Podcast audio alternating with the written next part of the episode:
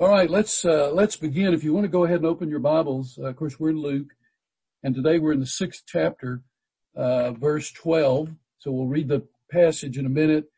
Um, the first part of the outline today is the twelve disciples dash apostles.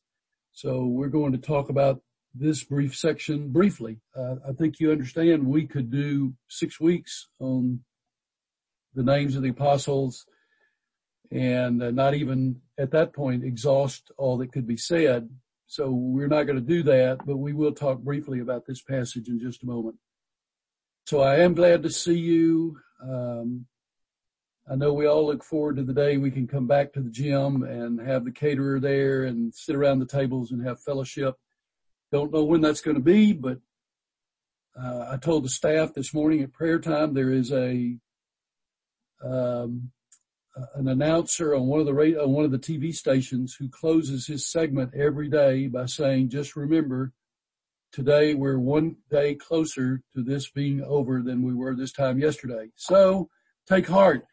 Uh, we don't know how long it's going to go, but it's one day closer than it was this time yesterday. So let's bow for prayer and then we will uh, dig into Luke 6. Father, thank you for uh, the joy of this day you are so good to us. And even in days of challenge, days uh, like into which we have not seen or known before, we know that you're with us. We have sensed your presence every step of the way. And we call out to you again today asking that you continue to be with us. Uh, thank you for the privilege of studying the Gospel of Luke. I pray that you speak to us through your word today. Thank you for all who've come. Bless each one and their families. Father, thank you for keeping us healthy. We pray that will continue to be the case. We pray that you would bring this virus to a conclusion soon in a way that only you can do. We'll give you all the praise, the honor, and the glory. Thank you for giving the gift of your son Jesus, for his death on the cross, his glorious resurrection, and the gift of eternal life that is ours by faith and trust in, in Jesus. And we thank you for the sure and certain knowledge that uh, things are not falling apart. They're falling into place and we can anticipate the return of Christ in, in what we believe will be the very near future. So we love you and adore you. Pray now you'll bless us in our study. In Christ's name I pray. Amen. All right, let's talk about verses 12 through 16, the 12 disciples uh, dash apostles, and uh, begin with verse 12.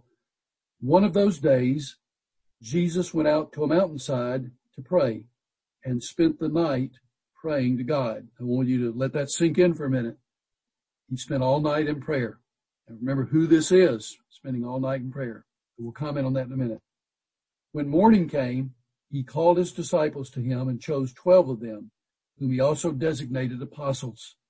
Simon, whom he named Peter, his brother Andrew, James, John, Philip, Bartholomew, Matthew, Thomas, James, son of Alphaeus, Simon, who was called the Zealot, Judas, son of James, and Judas Iscariot, who became a traitor. So we'll, we'll pause there. So here, I want you to observe, um, is there a connection?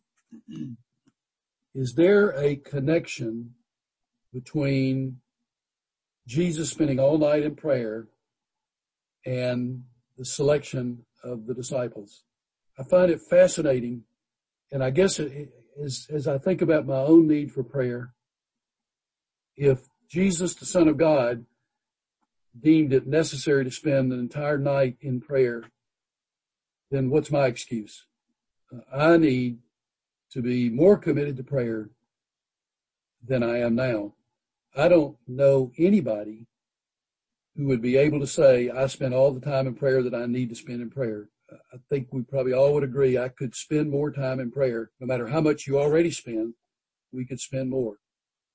I find it interesting that Jesus, the night before he announced major decisions in the selection of the, the disciples, the apostles, they spent the entire night in prayer.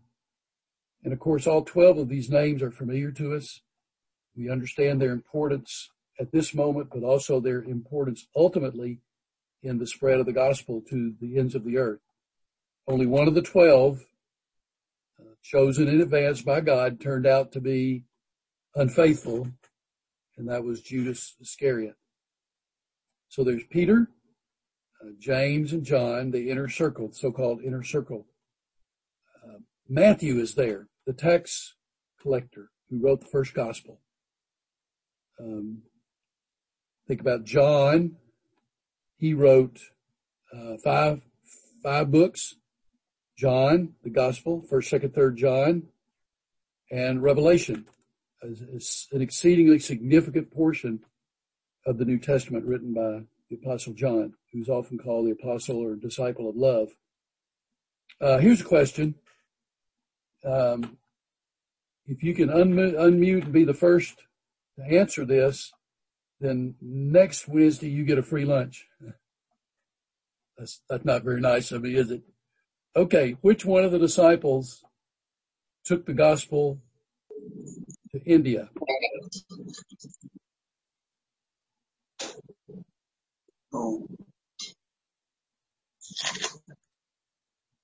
Anybody know? Who took the gospel to India? I know Dr. Kemp knows, but he's being gracious and not answering. All right, Thomas. here it is. Thomas. Thomas. In fact, uh, tradition has it that he that he was martyred in India, carrying the gospel there. That's a long way from from the Holy Land. A long way. All right.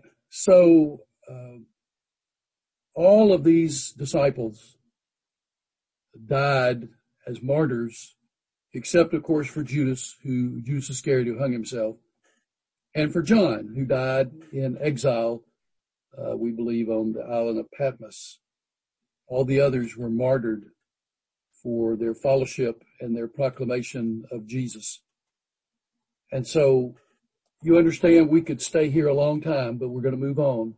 But how we cherish and appreciate uh, these disciples who um, who who carried the gospel in obedience to Christ, literally to the ends of the earth, and we owe a great debt of gratitude to them for their obedience.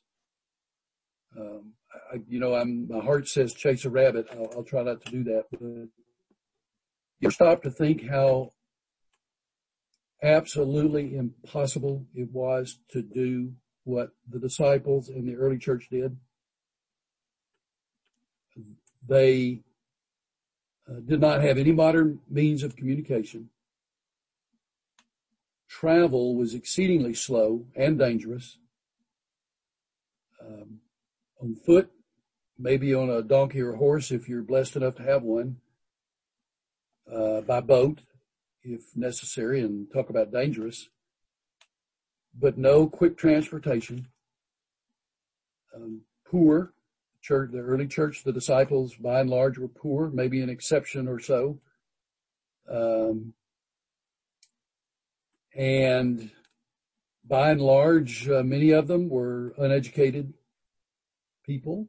Not that that has anything to do with you getting the gospel to the ends of the earth, but that they they were largely uh, humble men.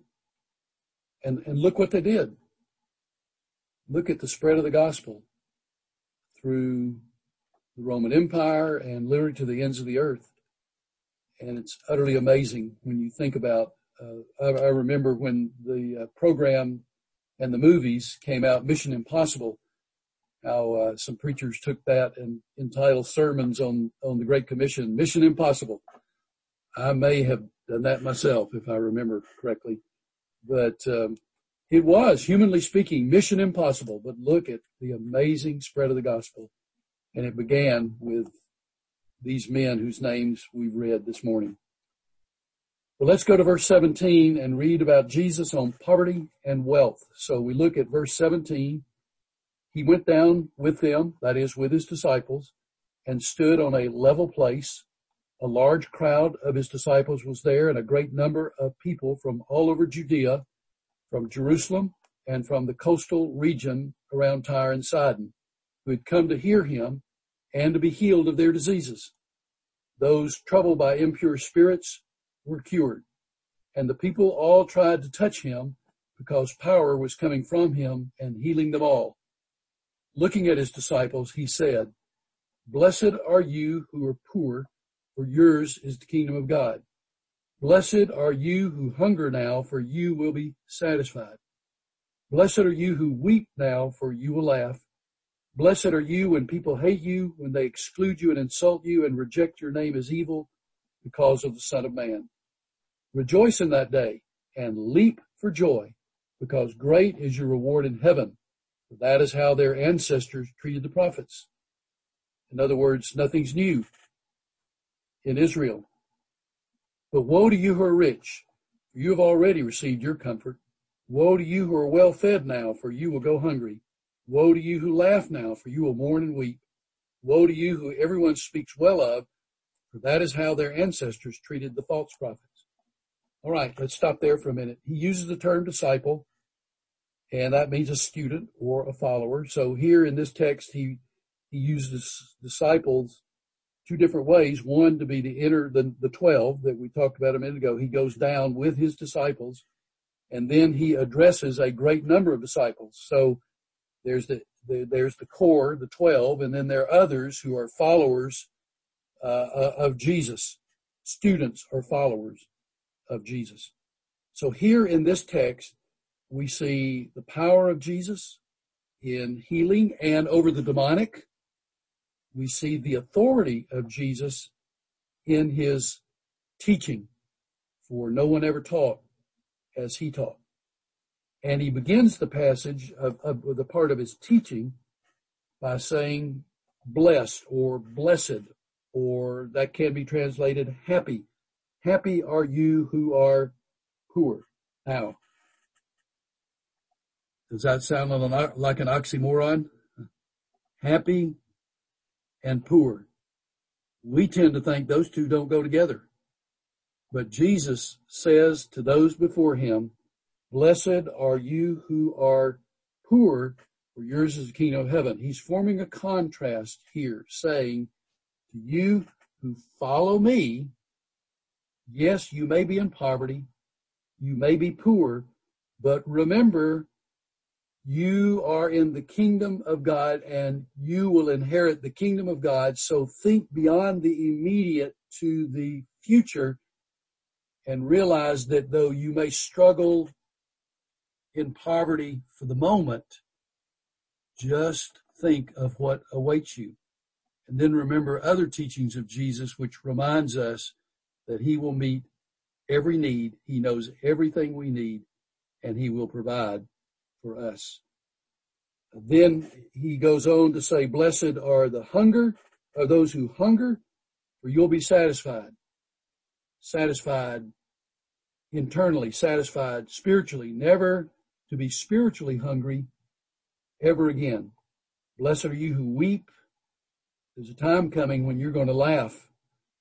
Blessed are you when people hate you because of me, because of Jesus, when they exclude you and they insult you and they reject your name as evil because that's the way they feel about my name because of the Son of Man, he says. So blessed are you, uh, the, the hungry, those who weep, those hated for Christ's sake, those hated and insulted and plundered, the poor, the weeping, the hated. Follow Jesus. Follow me. And here's what you can expect. Here's what you can expect. But look at the reward. Look at what is your reward. Some of which you begin to experience in the now, much of which will not come until you're before the throne. But understand, um, you've heard the term short-term pain, long-term gain. Maybe there's a sense in which that is applicable here. The pain that we experience now for Christ's sake will become the gain that we have before the throne of God. Look at your reward. Often in tune-up, I've referred you to the dot.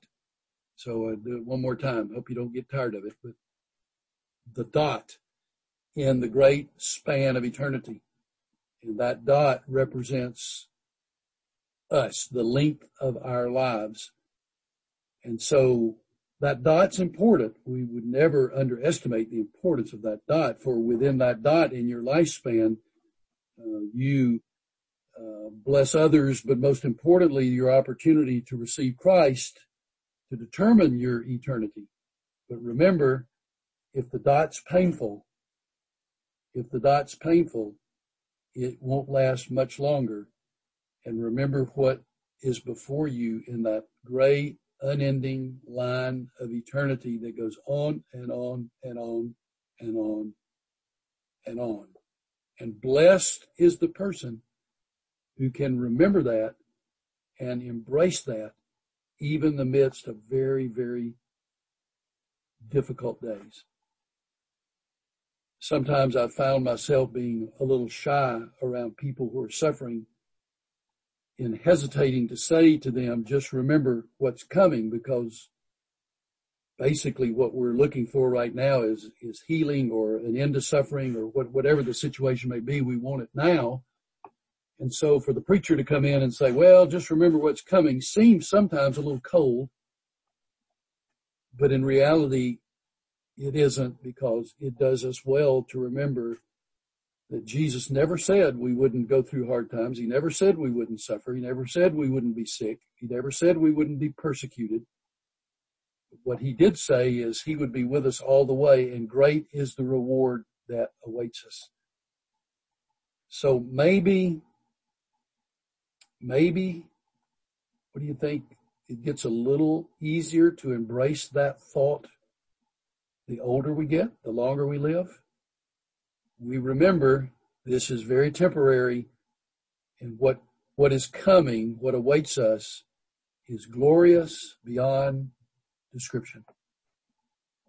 Now in verse 24, 25, 26, Jesus pronounces four woes. So notice what they are. Woe to you who are rich, for you've already received your comfort. How about that? You're uh, wealthy. You may live in a big house and sleep in a luxurious bed and have everything you need. But if you don't know Jesus, the only comfort you can find is that you're experiencing your reward right now. There'll, be none for you in eternity apart from Christ. And then, then he says, woe to you who are well fed now, for you will go hungry. That well fed category, I resemble that remark. Um, I, am well fed.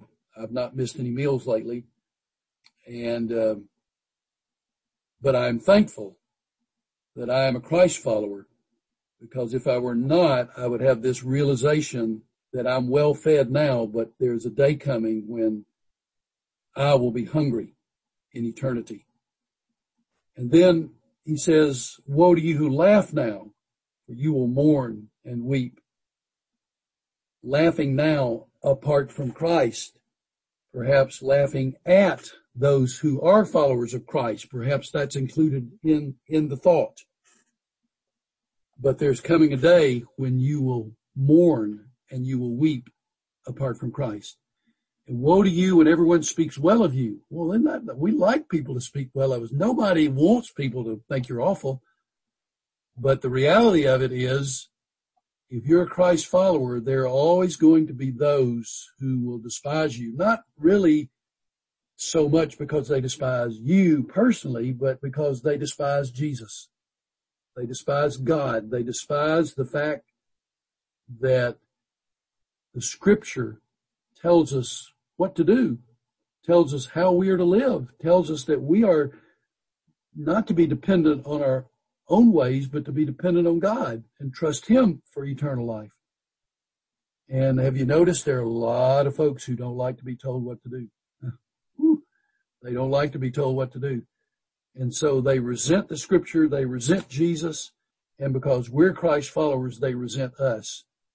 And so we may indeed experience ridicule or even worse, active persecution but Jesus says to those who um, who speak well of to when everyone speaks well of you, that is, he's talking here of those who are lost. Well, just know, soak it up. because there won't be anybody speaking well of you in eternity. And in fact, that's the way they spoke of the false prophets who came before you. They spoke highly of them, but we know their outcome. So Jesus is pronouncing here the, the four woes and giving, giving the out, the, the outcome. And uh, in verse 23, he is reminding us who know Jesus that we can anticipate suffering uh, because uh, of, of Jesus. Now, for generations, that has been in our country. It's, we are so blessed. It's just utterly amazing how blessed we are. I, don't often understand why God chosen to bless us so, but he certainly has. So when we've talked about suffering historically, or maybe I should say persecution historically, our minds have generally gone to other countries. We personally here didn't know what that meant. Are, are you seeing the changes that are occurring? Can you anticipate that there is going to be more persecution in our culture in the days to come? I, I really think we see it unfolding and uh, very rapidly. And so I think we can anticipate more of that so that we don't have to look to other countries someday and say, well, there's what's suffering about over there. Uh, we'll be able to say, here's what suffering's about right here. Well, we're in no hurry for that to happen, but it does seem the absolute reality of the day in which, in which we live. Um, the joy of Jesus will be so, so everything we need in eternity. And we can anticipate that coming very soon. The value of the soul is kept when that soul is given to Christ. Now, um, in Luke 6, in this passage, let me just sum this up by saying Jesus is saying to his disciples and to us, follow me and suffer now, only to be greatly rewarded later. So that's what he's saying to his disciples. You're going to suffer. The disciples of all the ages have suffered. He speaks to us and warns us of suffering. But remember, as hard as it may be, the best is yet to be. As hard as it may be now, the best is yet to be. All right, let's go on to verse 27. Uh, if you would like for me to skip this passage, just raise your hand and, and I'll consider it. Because this section is entitled Loving Your Enemies. So if you'd like for me to skip over this, um, I probably won't pay any attention to you, but you can raise your hand if you'd say, Pastor, move on. We don't want to hear it. Well, you know, I know how you feel. Uh, love your enemies. Oh my. did he have to say that?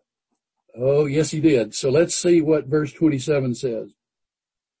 But to you who are listening, I say, love your enemies. Do good to those who hate you. Bless those who curse you. Pray for those who mistreat you. Now here's how bad a sinner I am. I don't do this much anymore, but I used to. It's terrible. My temper was worse than it is now. Um, have you ever laid in bed at night having gone through a, uh, maybe really had a challenging day with some person and you've laid there saying, man, I wish I had said this. Man, I wish I had said that that's a zinger. I would have really put him in his place or put her in her place. And man, I'll tell you what, if I get around them again, nobody's looking, I'm going to bop them on the head. Have you ever thought things like that or am I the only sinner in the room? Uh, I've thought those things. Now it's been at least a week since I thought that, but uh, I've thought, I've thought those things. But Jesus says, do good to those who hate you. Bless those who curse you and pray for those who mistreat you. Oh my goodness. Well, you know, I can't be selective in the scripture that I believe. Um, I can't. It's all true. So this is true and applicable to me and to you. Now it gets harder. If you take a deep breath, say, okay, let's move on. No, no, wait to verse 29. Try this one on for size if someone slaps you on one cheek, turn to them the other also. Wow. Now that's not likely to happen very often in your lifetime where someone literally slaps you in the face, but they sure may do it figuratively or verbally. And Jesus says, if they do, turn your head and give them the other cheek also. Woo! Man alive. Well, you do know, you do remember that the Holy Spirit within you gives you the strength and the ability to do whatever the scripture tells you to do. So if we are sitting here thinking that's impossible, I can't do it. No, no, it's, it is possible. It is doable. Not in your strength, but by the power of the Holy Spirit. Now here, here becomes extremely personal because what is next is theft. If someone takes your coat, shout at them, thief, thief. Is that right? No. If someone takes your coat, do not withhold your shirt from them. Now there's a picture here uh, of Roman, Romans could abuse non-citizens uh, and, and the Jews were considered glorified slaves. They could abuse them by stopping them on the road and saying, uh, I left home and this cold front came through and I don't have a coat. You do. I want it and uh, the, the, the Jew would have to give it would have to give him the clo- the coat. And so Jesus says, give him the coat and offer your shirt also. Give to everyone who asks you, and if anyone takes what belongs to you, do not demand it back. Wow. Do, do Jesus is asking the He's asking the humanly impossible apart from the power he himself gives us. It's not my nature to do any of this. And uh, I know, I know all of you and you're all sinners. Okay. I may not have ever seen you sin, but I know you are because the scripture says you are. So does this come natural to you? Someone takes your coat, you're going to give them your shirt. Someone slaps you on the cheek, you'll turn the, turn your head so they can get the other, the other cheek. Uh, if anyone takes something that's yours, are you going to demand it back? This is not me, but it is supposed to be the me in Jesus. And Jesus follows that up with one of the most famous verses in all the scripture. The 31st verse, we often call it the golden rule. Do to others as you would have them do to you. Do to others as you would have them to do to you. Oh my. Let me finish these verses so we can talk about them. Verse 32. If you love those who love you, what credit is that to you? In other words, somebody loves you and you love them back, of course. Even sinners love those who love them. I mean, the unbeliever loves his own family or loves friends or, you know, that's no big deal to love those who already love you. And if you do good to those who are good to you, what credit is that? Even sinners do that. Boy, he's getting personal, isn't he? And if you lend to those from whom you expect repayment, what credit is that to you? Even sinners lend to sinners expecting to be repaid in full. But love your enemies, do good to them, and lend to them without expecting to get anything back. Then your reward will be great, and you will be the children of the Most High because he is kind to the ungrateful. He is kind to the ungrateful and wicked. Be merciful just as your father is merciful. Have there been times in your life when you've practiced that expecting your so-called enemy or offender or the person who hurt your feelings, whatever it may be, you are, you return kindness to them thinking, well, that'll break, that'll break the barrier, that'll break the ice and they'll turn around and be kind to me. Does that always happen? No, it doesn't. Sometimes you're kind in return and they're still mean. They still don't like you. But aren't those sweet moments when it does happen and we are kind and they are kind in return and it changes the entire atmosphere? And all of us have seen that. But the message of Christ is we do the right thing no matter what we do the right thing no matter the response from others. We do what's right and leave the rest to God. So I put my notes here a big oh my with an exclamation point. This is hard. Love your enemies. Practice the golden rule. And reminder, it's not hard to love the people who love you. Anybody, anybody can do that. But it's a challenge to love those who don't love you and in fact go beyond that and mistreat you.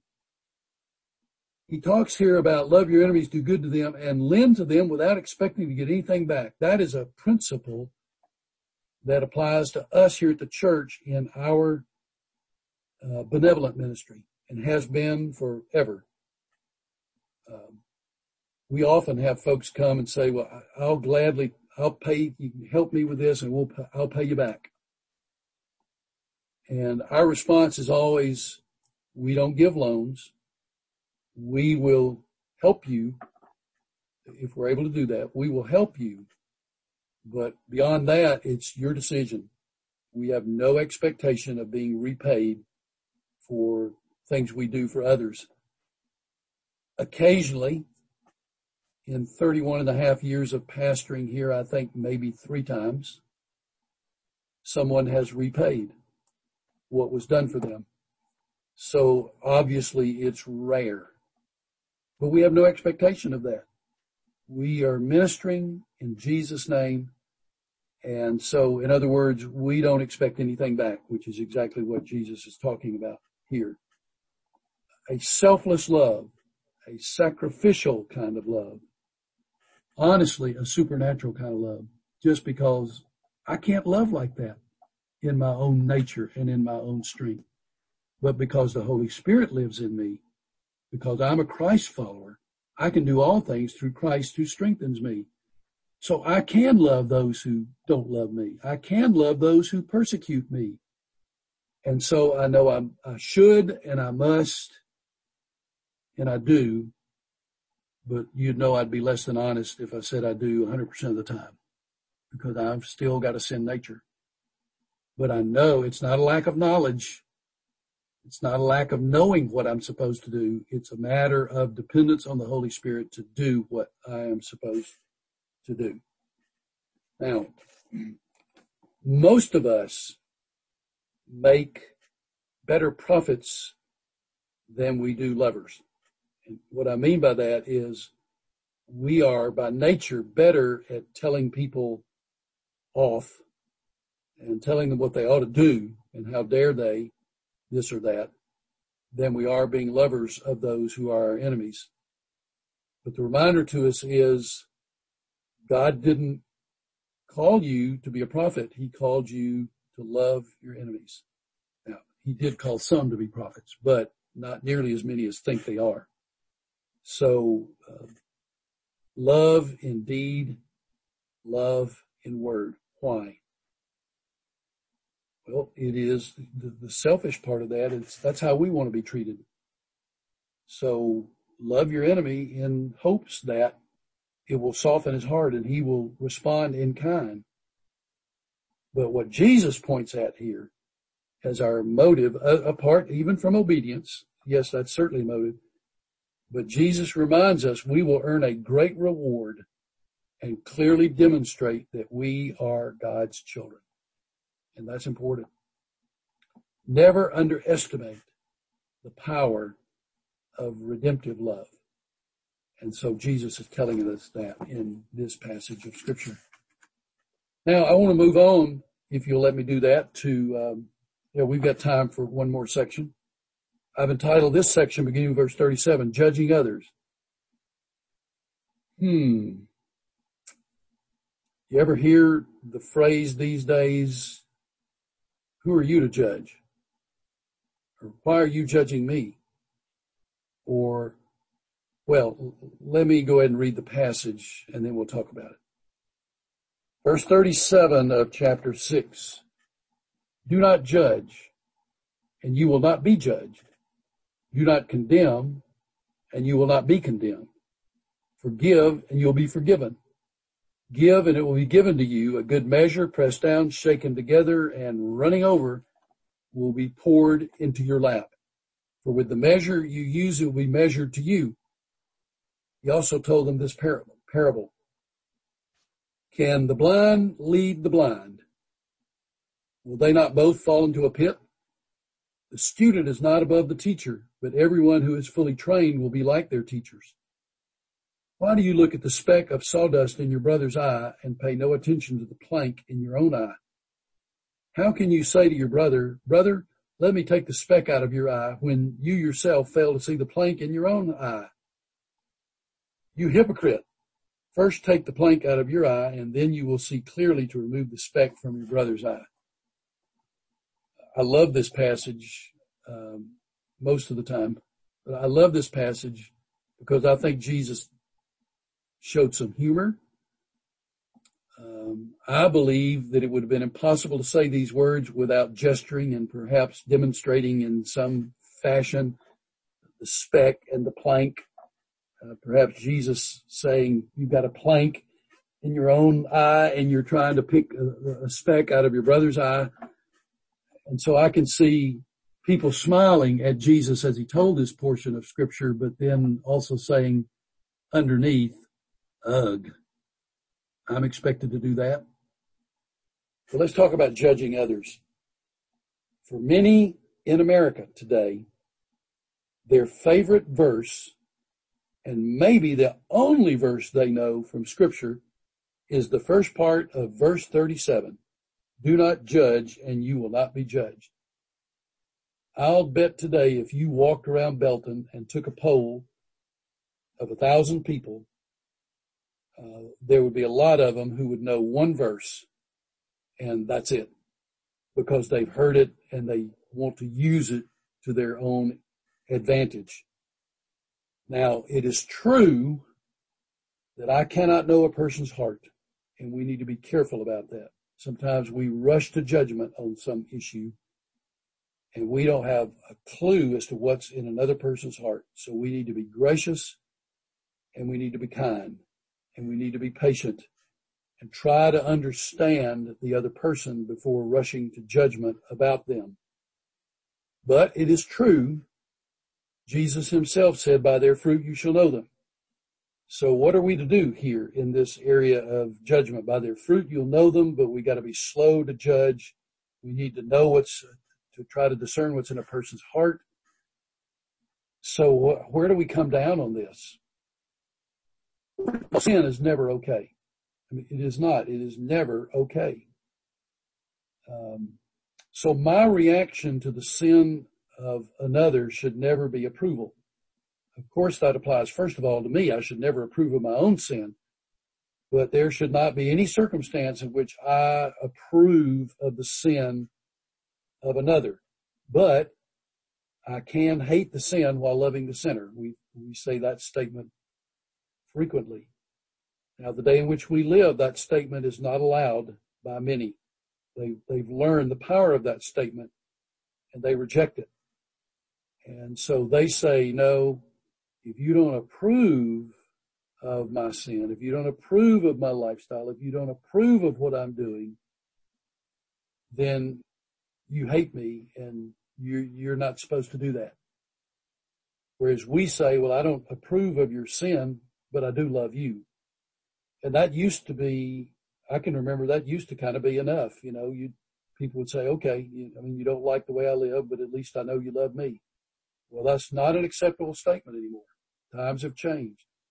So just be prepared if you say to someone, I don't, I don't like your sin, but I love you. They're probably going to reject that statement and say, no, in reality, you hate me. It's not what you said and it's not what you mean and it's not what you feel, but that's what they're going to say. So Jesus lays down four principles in regard to judging in this passage of scripture, uh, because we've got to be careful. We should not judge uh, without an understanding that we ourselves are going to be judged. Don't condemn, and you will not be condemned. Forgive. So, what are the um, what are the principles that we find in this passage? There are four of them. The first is this: be generous to others. Be generous to others. Verses 37 and 38. And by that, it means more than monetarily. It means be generous in forgiving. Be generous in forgiving. And it will often come back to you if you will be generous in forgiving. If you are, are generous in forgiving others, they may very well respond in kind. Now, I said earlier, they may not, but you do the right thing and leave it to God. But often people will respond in kind. So forgive and give. Uh, when we think about the word give, we're not talking there about the offering plate, but we're talking about the giving generously to people. So if you're going to choose to evaluate someone's fruit, then uh, just be certain that you are generous in the area of forgiveness. Now the second principle that we find here is in verses 39 and 40 when Jesus says, be careful whom you follow. He, warns them because we often become like our teachers, whether that be for the good or for the bad. We often become uh, like our teachers. So Jesus says, don't follow the blind. Can the blind lead the blind? No, they can't. Don't follow the blind. Follow those who lead and teach with moral clarity. Jesus says, don't follow the corrupt, the unbiblical. Don't follow corrupt or unbiblical theology. Don't follow the hypocritical or the one with the condescending heart. Follow those true to scripture. Follow those who build up others. Follow those who show kindness and generosity and patience. Then become like your, your teacher.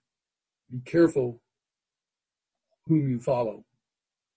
You can find out a lot about people when you find out um, who their favorite teachers are. You can find out a lot about people. And that would apply certainly to theology. Um, there's some well-known personalities that are seen often on TV preaching and I go into full alarm stage when someone says to me, well, my favorite teacher is one of those guys. Then that alarms me because I know they have just named someone who is not true to the scripture. So be careful whom you follow. Number three principle, deal with your own stuff. Verse 41 and 42. Deal with your own stuff first. Now I see humor here. Jesus may have gestured about the speck in the plank. And, um, you know, if you, if you've got a plank in your own eye and you're trying to get to your friend to get the speck out of his eye, you're probably going to clobber him in the head with the plank that's in your eye. And that's going to hurt both of you a lot. So Jesus may have gestured, but he's basically saying, don't be hypocritical. Uh, take care of the plank in your own eye before you try to remove the speck from the eye of, of a brother or sister. Uh, now, I would submit that scripture teaches as we think about, uh, I'll read a passage in a minute. It's immoral to see a brother or sister in sin and not make some attempt to address it. But just be sure you first recognize the plank that's in your own eye and remove it. Let me refer you to the book that we are going through on Sunday morning and we'll get to this passage in just a few more weeks. Brothers and sisters, Galatians 6. If someone is caught in a sin, you who live by the Spirit should restore that person gently. But watch yourselves or you may also be tempted. Carry each other's burdens and this way you will fulfill the law of Christ. The world has been so hypercritical of believers for being hypocritical that literally it has paralyzed many Christians from ever ever saying anything to someone else about the sin that's in their lives. We don't want to do it because we would rather be called a communist than to be called a hypocrite. And so please don't call me that. Call me anything, but don't call me that. And so we're, we're really afraid of it. But simply what Jesus is saying is be sure you take care of the sin that's in your own life before you address the sin that's in somebody else's life. But once you've done that, then lovingly, gently, kindly, graciously address that with another believer for the sake of his own soul and for the sake of the witness to the kingdom of God. Um, all of us have been on an air. I doubt there's anybody here who's never flown on a plane. So, you know, for the last 40 years or whatever, they've been, part of the pre-flight instruction talks about those oxygen masks and the stewardess or the, the flight attendant will uh, say to you in the event, in the unlikely event, they, they always say that, I'm always glad to hear the unlikely, in the unlikely event that there is a need for oxygen, uh, there's something wrong with the pressure in the cabin, whatever, the oxygen mask is going to drop down right in front of you. And if you have a person with you who needs help, could be an elderly person, could be a small child, could be a disabled person, but if there's someone traveling with you who would need assistance, what are you supposed to do first? Put the, yeah, Vicky is demonstrating putting the mask over. Put the mask over your own face first, then assist the person next to you. Because if you're trying to help the person next to you and you run out of oxygen, then you're both going to be toast. So take care of getting your own mask on. Don't take a week to do it, but take, put your own mask on, then help the person who's traveling next to you. And that's what Jesus is saying. He's not saying ignore the person next to you, but he's just saying be sure you take care of the plank in your own eye first, then address the issue with a brother or sister. Now the fourth principle that Jesus introduces in this text, and we'll close with this, um, judge a person's heart. Look at verse 43. Um, let me see. Yep, yep, yep. Yeah. Judge a person's heart. Look at verse 43. Uh, I want to read that again. I don't think I read that before. Verse 43. No good tree bears bad fruit, nor does a bad tree bear good fruit. Each tree is recognized by its own fruit. People do not pick figs from thorn bushes or grapes from briars.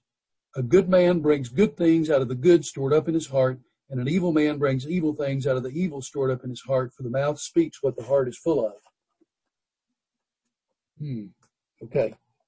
After numbers one, two, and three, we are then enabled by the Holy Spirit and God's grace to look at another person's heart and make moral judgments and to do so correctly. But don't leap straight to number four, bypassing numbers one, two, and three, and think that you're going to have the mind of Christ. You will not. It will be offensive and, and downright immoral. So listen to Jesus, not culture. Don't be one of those who leaps immediately to number four and says, I'm going to judge his heart or her heart when you haven't done principle number one, principle number two, and principle number three. Others do not care and believe others, others who do not, do not care and believe we should make, we should never make any moral judgments. But the scripture runs contrary to that in this passage. Um, if that principle were true, that we should never make moral judgments, then to our friend Paul, we would say you should have kept your mouth shut and never written First Corinthians or Romans chapter 1. But he did. And the truth of the matter is a good tree bears good fruit and a bad tree bears bad fruit or no fruit. A pecan tree does not bear oranges. An apple tree does not bear pears and a grapefruit tree does not bear limes. Only time we've ever had fruit trees in, in our yard was when we lived in Corpus Christi. We had a lime tree and we had a grapefruit tree. And we never had a lime grow on the grapefruit tree and we never had a grapefruit grow on the lime tree. It just never happened. And it won't happen. So in the same way, we remember a good tree bears good fruit and a bad tree bears bad fruit. So watch not so much isolated occasions. For instance, let me give you an illustration.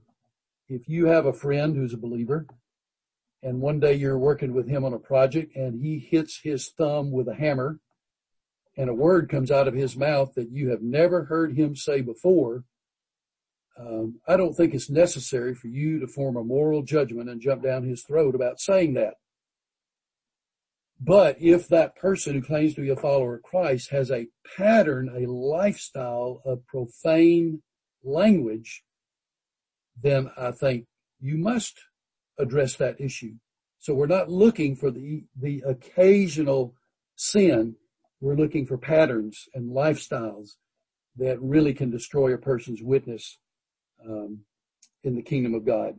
So watch out for that. And that's probably, I think about as far as I dare to go today because it's almost, uh, it's almost one o'clock.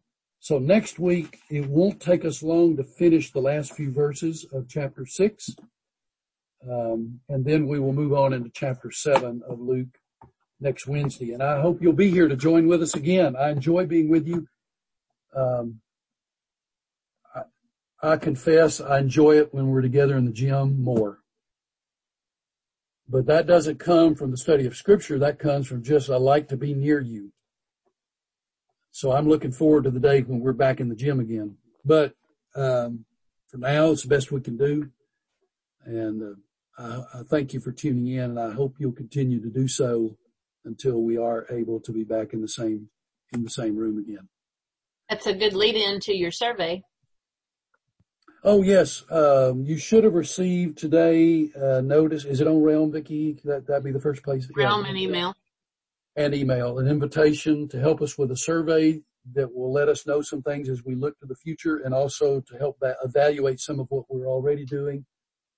So if you've not seen that, um, or if you have seen it and haven't filled it out, I hope you'll help us by doing that. We the, the feedback will be very helpful uh, for right now, but also as we look toward uh, regathering again. These, these thoughts will be very helpful. So thank you for being willing to do that. And uh, let me pray, and then you're welcome to stay on for a little bit if you have uh, folks you want to greet or anything you want to say. Father, thank you for the scripture. Thank you for the very words of God to our hearts. I pray that we'll be obedient in all ways. May our hearts be soft and pliable and teachable before you. And uh, may we be kind and sensitive to the needs of others and yet at the same time, uh, not afraid to point out sin as a lifestyle in the lives of those who claim to know Christ. So Father, help us to have a balance there and to know where it is and to do it. And so Father, I thank you for everybody that's watched and listened today. Bless each one and their families. We look forward to a week from today when we're back together again. In Jesus' name I pray. Amen.